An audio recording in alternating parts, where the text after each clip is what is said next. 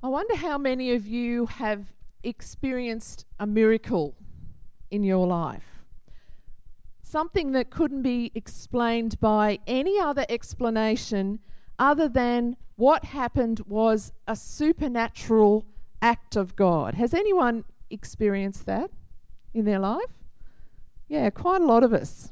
I want to tell you this morning about a miracle that happened in my life. When I was four, few years ago now.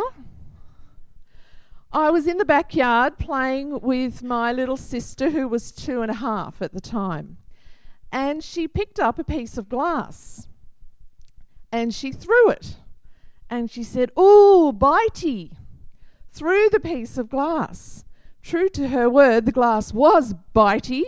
It hit me in my left eye. After that, I only remember fragments. I remember lying on the bed with a towel on my face. I remember lying on the back seat of the car with my head on mum's lap. I was rushed to the hospital, and the church that we were part of began to pray. The pastor at the time contacted people and said, The church is open, we're just going to pray. And people were praying at the church all night, we found out afterwards. And there was people from all over the place praying that night.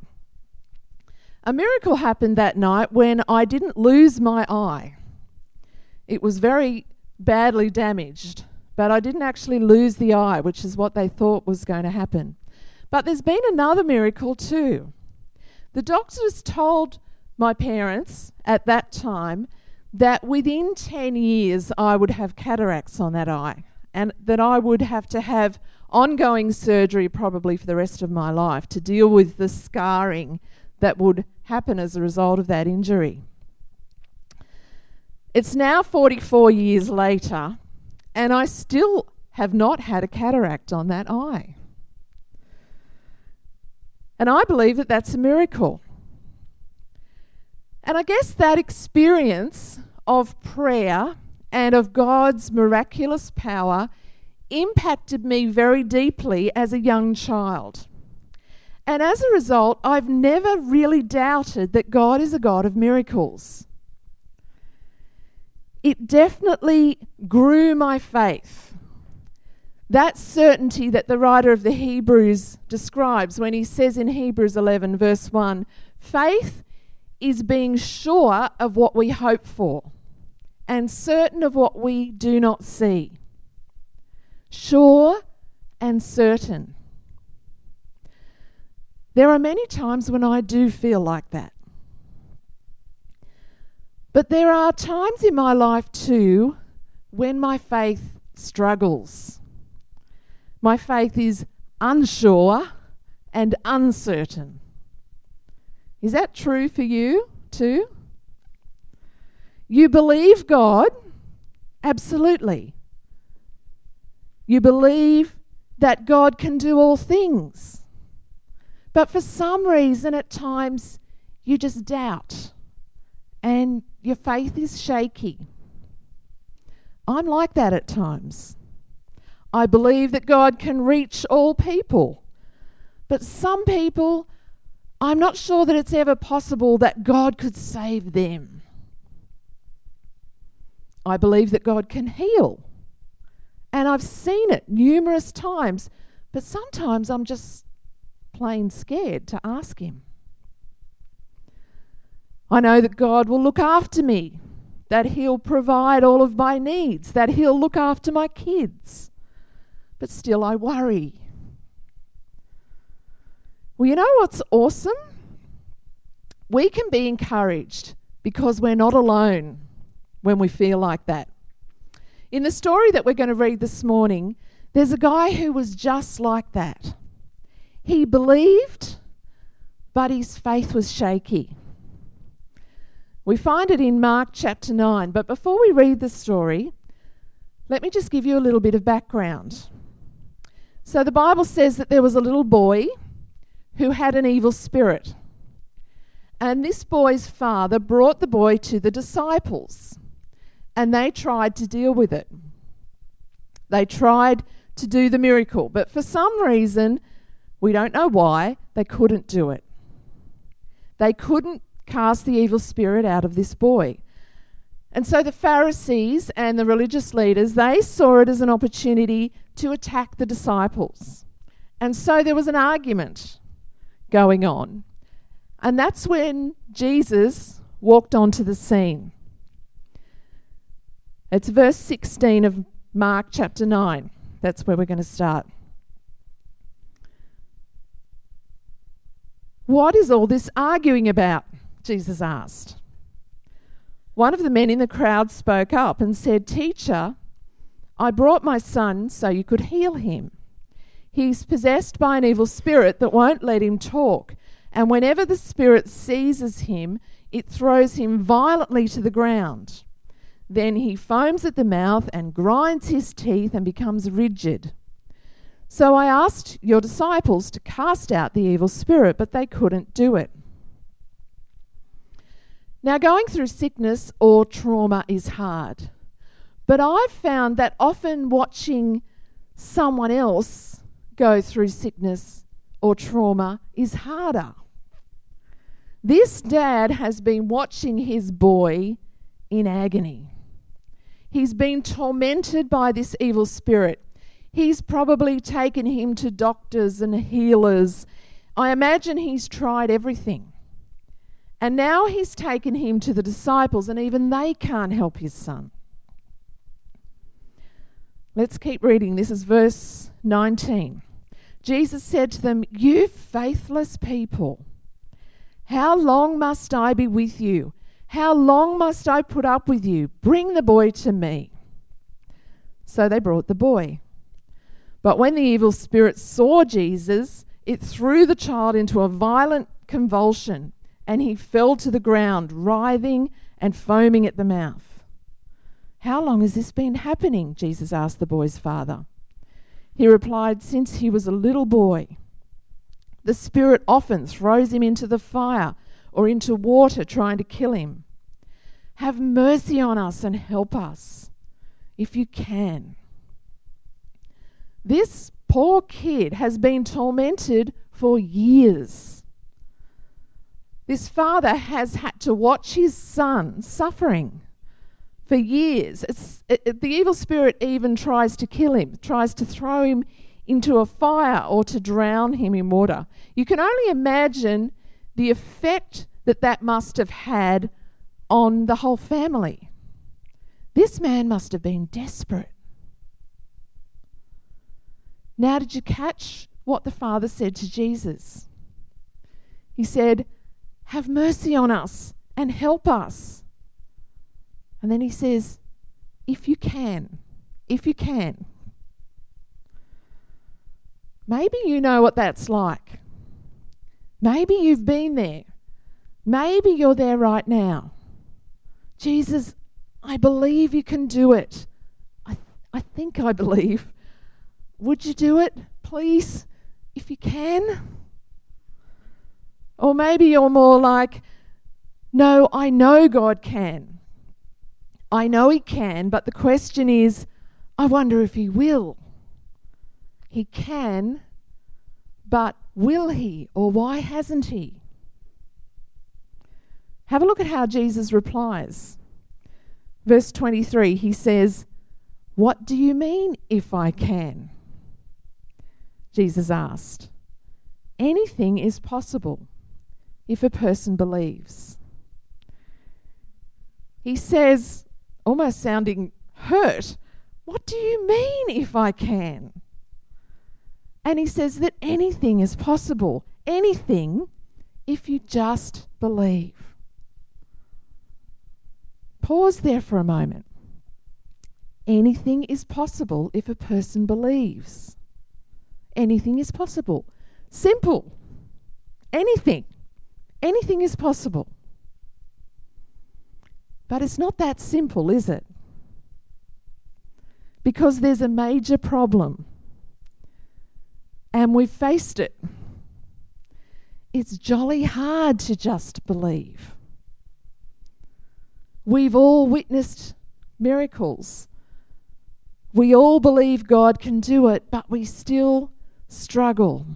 And that's why I love this story because this guy was face to face with Jesus and he still struggled. Listen to what he says in verse 24.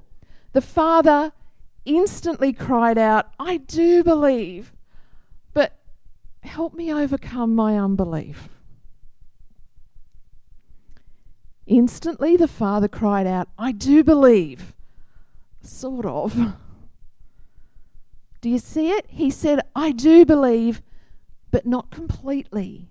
Help me, Jesus. Help me overcome my unbelief. I want to believe wholeheartedly. And and sometimes I do, but but then sometimes things don't work out and then I struggle. I want to believe. I did believe last week, but I don't have so much faith right now. I want to believe, but I'm just not sure if I can. I want you to feel the passion that's coming out of this desperate father. The word cried out in the Greek is the word krazo, which means to croak like a raven or like a crow. Can you hear that sound in your head? I'm not going to do it. I know you want me to do it. I'm not. Croak as a raven. It means to scream or to, to shriek. Can you see the passion and the desperation in this dad? From deep within, he's crying out, I do believe, but I still have doubts. I want to believe that it's possible, but I just don't know if I can. Why is it that sometimes our faith is strong, but then at other times our faith falters? It's weak and we struggle to believe. Why is it that we have these faith struggles? I've spent some time reading about this as I've prepared for this message, and I know there's no easy answers to the question of faith and to why we so often struggle in our faith. But I want to suggest to you that there's a few things that are obstacles to growing our faith. Some things that get in the way of real faith. The first one is sign demanding faith. Now, most of you have probably done something like this. I know I have. Lord, if you will just help me to pass this test, I'll serve you forever. Or, oh Lord, just get me off this roller coaster alive and I'll be your child forever. God, if you will just give me a sign, then I'll know that you're real. Be honest. How many of you have done something like that? Yeah, I know I have. The problem with looking for a sign is that a sign isn't the real thing. Let's say you're looking for a McDonald's and you see a sign. Keep your focus here. We're not thinking about McDonald's now. But say you were thinking about McDonald's and you see a sign and it says Macca's three kilometres. You don't pull up to the sign and order a Big Mac, do you? No. Because a sign is not the real thing. The sign simply points to the real thing. Sometimes God will give us a sign but faith in the sign is faith in the wrong thing. The sign only points you to the real thing. The real thing is Jesus. The kind of faith which constantly demands a sign, it actually hinders your faith.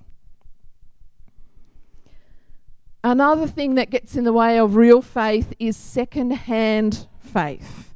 How, do, how many of you grew up with Christians around you? A parent, a grandparent? Yeah, lots of us did. Maybe because of that, you've always gone to church. You went to Sunday school.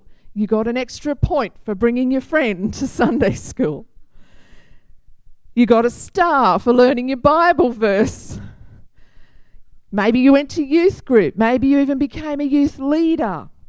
The things of God were just part of your life, but that faith has never really become your own.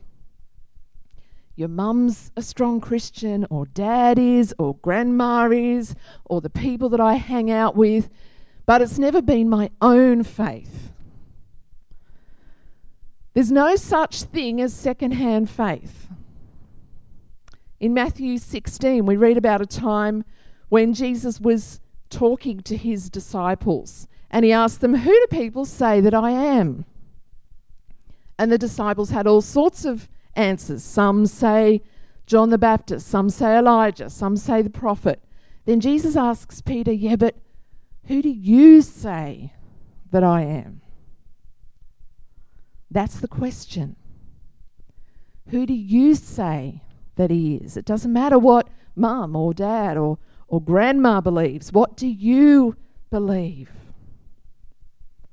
Maybe you struggle with your faith because it's not your own faith. There's a third obstacle, and it's self centered faith. This is how self centered faith plays out. This is so common, it happens all the time. I've done it myself. Okay, God, here is what you're going to do. You're going to do this, and you're going to do that, and you're going to do it in this way and at this time. Okay? We right? Amen. And then when God doesn't do what you told him to do, you get angry. God, where are you? You didn't do what I asked you to do. What's going on? I was doing my part. I went to church. I tried to be good. All that I asked you to do was to get me that promotion. How hard can that be? All I asked you to do was, was to heal me or to find me a husband or to get rid of my husband. No, we wouldn't pray that. It hasn't happened, God, so that's it. I've had it, we're through. Demanding faith. Like secondhand faith and selfish faith, it's a barrier to our faith. If you find your faith struggling, like the father in our story, ask yourself whether maybe there's any of those barriers in your life. So, what about the flip side? If there are barriers to faith, are there things that help us grow our faith? I believe there are. The Bible says that there are. So, before we get back to the story, let's just have a quick look at a couple of verses that might help us with this. The first one is Romans 10, verse 17.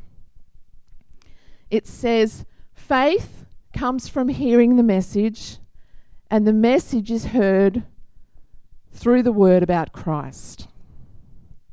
Faith comes from hearing the word of God.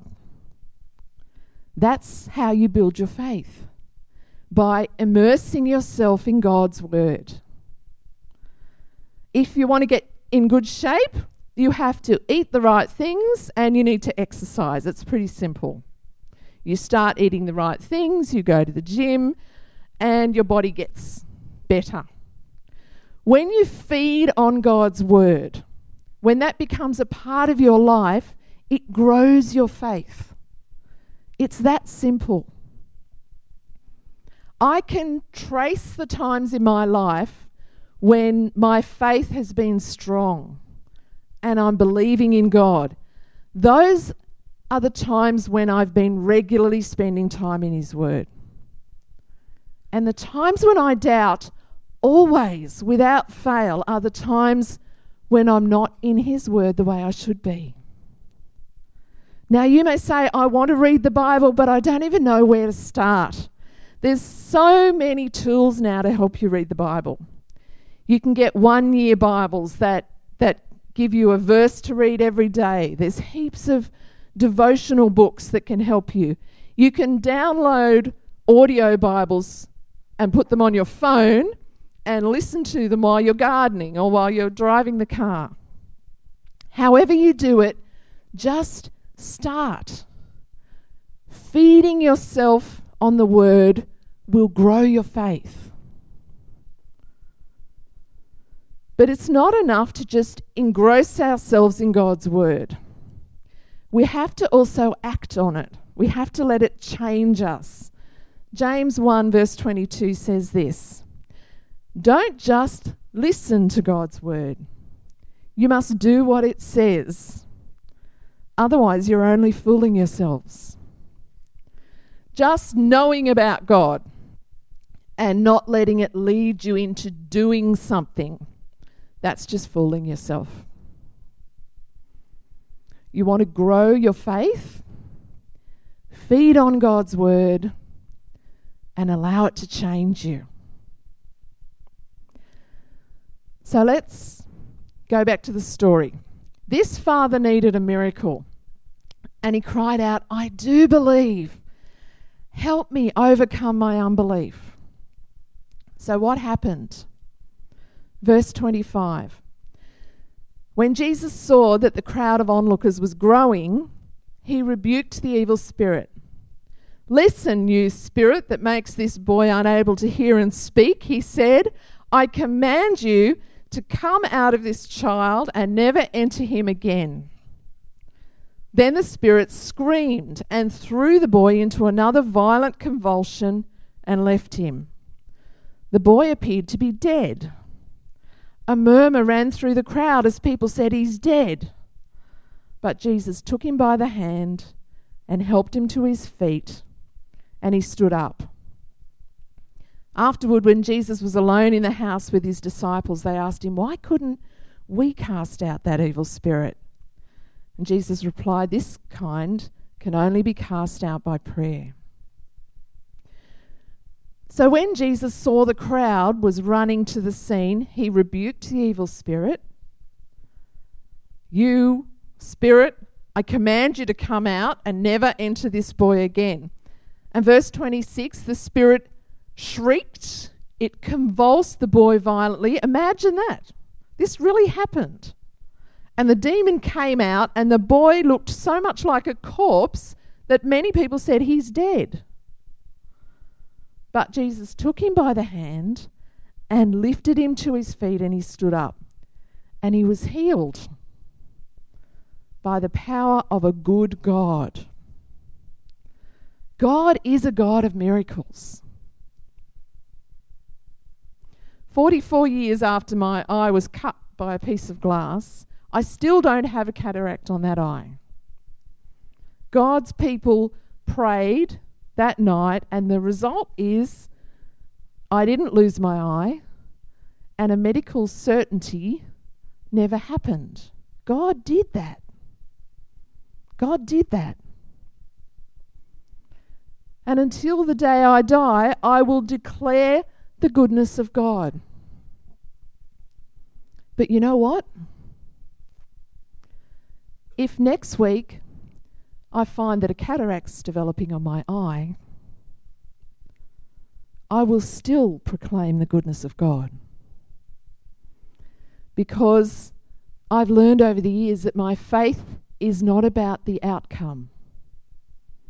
It's about the character and the heart of God, who is a good God. The Bible is full of amazing men and women of faith, but few come close to the faith of three young men Shadrach, Meshach, and Abednego. King Nebuchadnezzar in the Old Testament said, I'm sick of hearing about your God you guys bow down and worship this God right now, or I will kill you by throwing you into the fire. And they said one of the greatest faith statements that you will ever hear.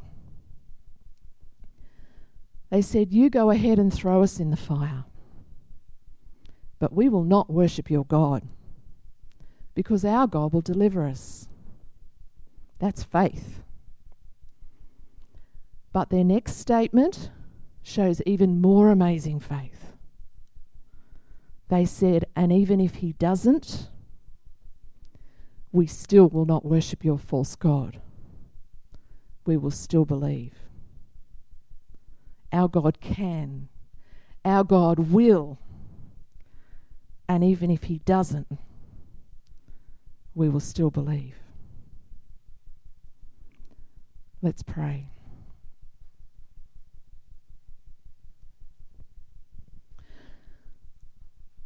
Lord, we thank you that you are a God of miracles. You are a good God.